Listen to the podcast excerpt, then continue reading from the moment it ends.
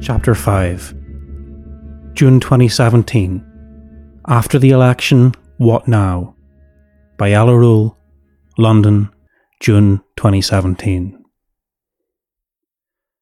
Workers' salvation lies not with St. Jeremy or stern Theresa, but with the workers themselves. To make sense of this election, the first thing that has to be understood is the context. The deep capitalist crisis of overproduction is creating conditions of chaos and uncertainty in all spheres of life. Crisis breeds chaos. As in all the other capitalist countries of the world, the ruling class is thoroughly divided over the best way to deal with this crisis, and this is reflected in the rancorous polarization in the media and within both the major parties, which are split over fundamental questions of Britain's EU membership, of its wars abroad, and subservience in these wars to US imperialism, and over the implementation of, if not the necessity for, austerity at home.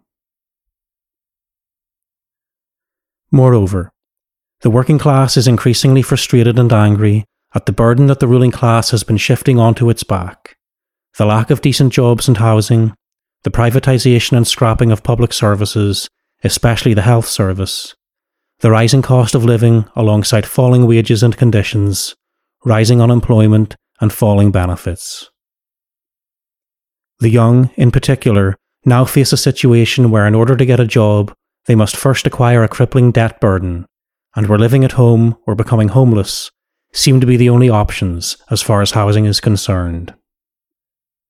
As the crisis deepens, there are vocal sections within every capitalist class in the world who want to find a way out of their troubles by protecting home markets and exporting more goods abroad.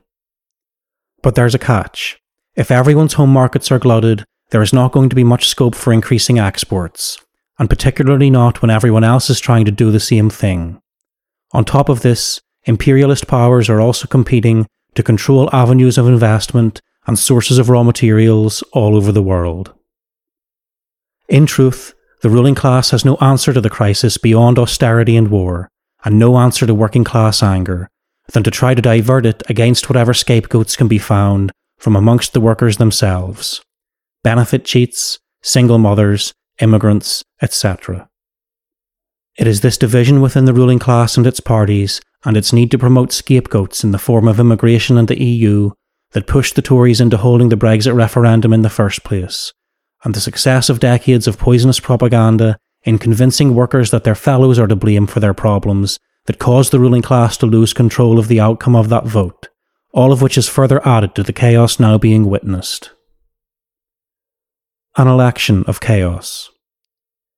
Faced with a non stop barrage of criticism and sabotage from the section of the ruling class that is set on scuppering the Brexit negotiations, including rebels within her own party, Prime Minister Theresa May hoped to increase her majority so as to have a surer base from which to outmaneuver her opponents. It would appear, too, that she had bought into the received Westminster wisdom that Labour leader Jeremy Corbyn was so unpopular and unelectable that the whole thing was bound to be a walkover. That she would triumph, much as in the Tory leadership contest, by doing nothing and allowing her opponent to shoot himself in the foot. Or, rather, by leaving the media and his own party colleagues to destroy his electoral prospects on her behalf. As far as the ruling class was concerned, this was most certainly the Brexit election, as no doubt the next one will be too. Ms May went into the election appealing to voters to strengthen her hand, and, should May's Tories be strengthened or weakened, would indeed appear to be the main question on voters' minds. Two major issues appear to have affected voting patterns Brexit and austerity, including, most especially, the dismantling of the NHS, the housing crisis, unemployment, rising student debt, and the general lack of prospects or opportunities for young people. In Scotland, added to these was the question of independence, and in the north of Ireland, it was Irish reunification. In general, it would seem that people voted in the way that they thought would be most likely to strengthen or weaken Ms May's government, according to their views on the above.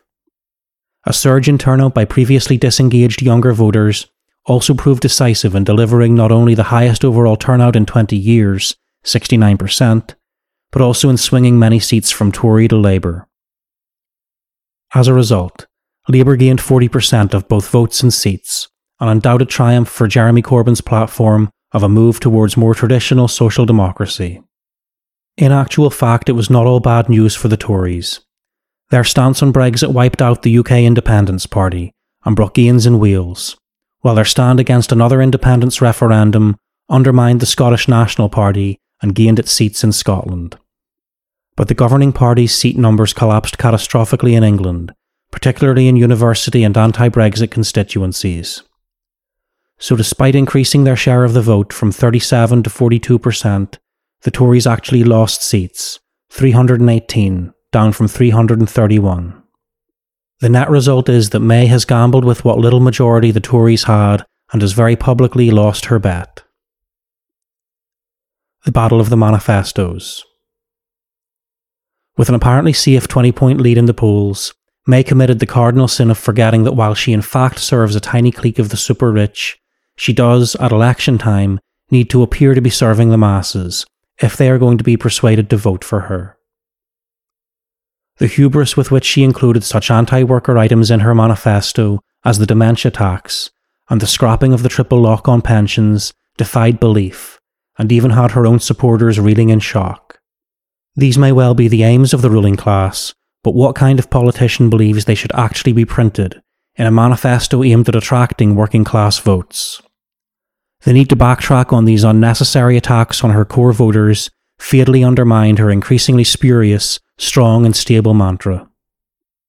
Meanwhile, Mr. Corbyn's manifesto included a whole list of eminently reasonable demands, appealing to a wide cross section of society.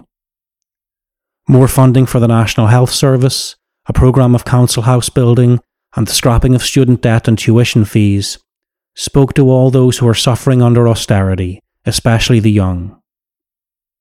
Renationalisation of the railways and other key utilities spoke not only to workers who are sick of being ripped off by the privateers, but also to significant sections of the ruling class, whose ability to run their businesses is undermined by the poor services that the private companies presently deliver.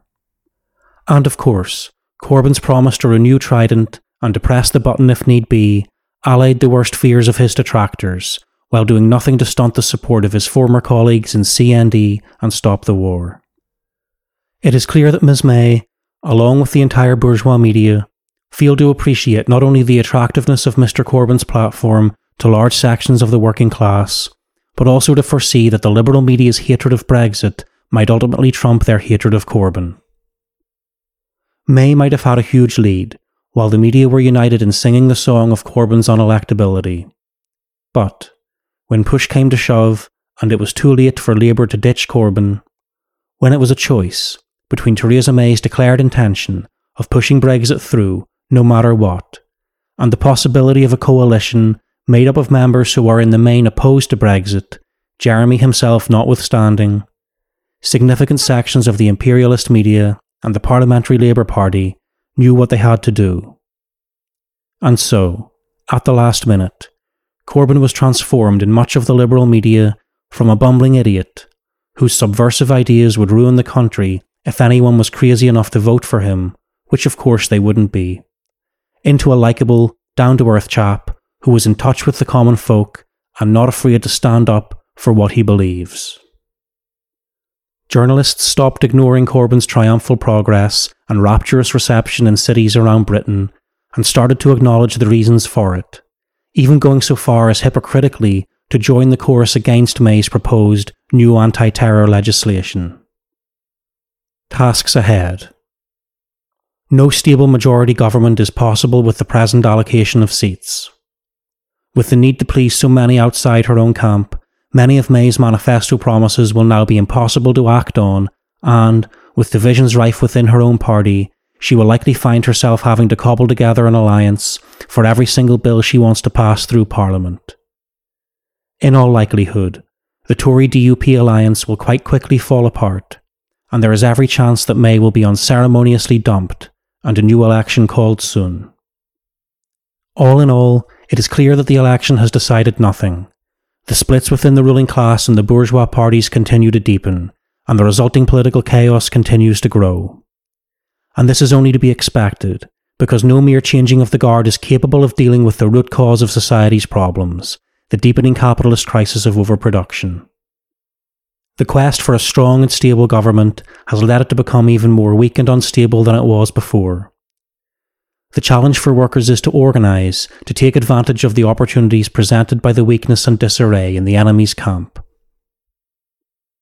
It is a cause for optimism that increasing numbers of people, especially the young, are exercising their voting rights in their desire to promote working class interests over those of the super rich. Lalkar supports every struggle of the working class for improvements in their conditions. But this support seeks at the same time to convince workers of the need for a working class revolution, not to lull them into the false but reassuring belief that their needs can be met within capitalism. No amount of tweaking at the edges of economic or foreign policy is going to make this parasitic and dying system serve the interests of the working class or cure the chaos now prevalent. The programme of the Labour Party is, at best, a prayer that the ills of capitalism can be solved within the capitalist system. But, with the best will in the world, they can't. Workers' salvation lies not with St. Jeremy or stern Theresa, but with the workers themselves. Unpalatable as this truth may be, ultimately workers will not be able to vote their way out of the crisis. Either the crisis will lead the working class deeper into poverty and war, or workers will organise themselves to defeat the crisis by overthrowing capitalism and building a socialist society that is capable of meeting their needs.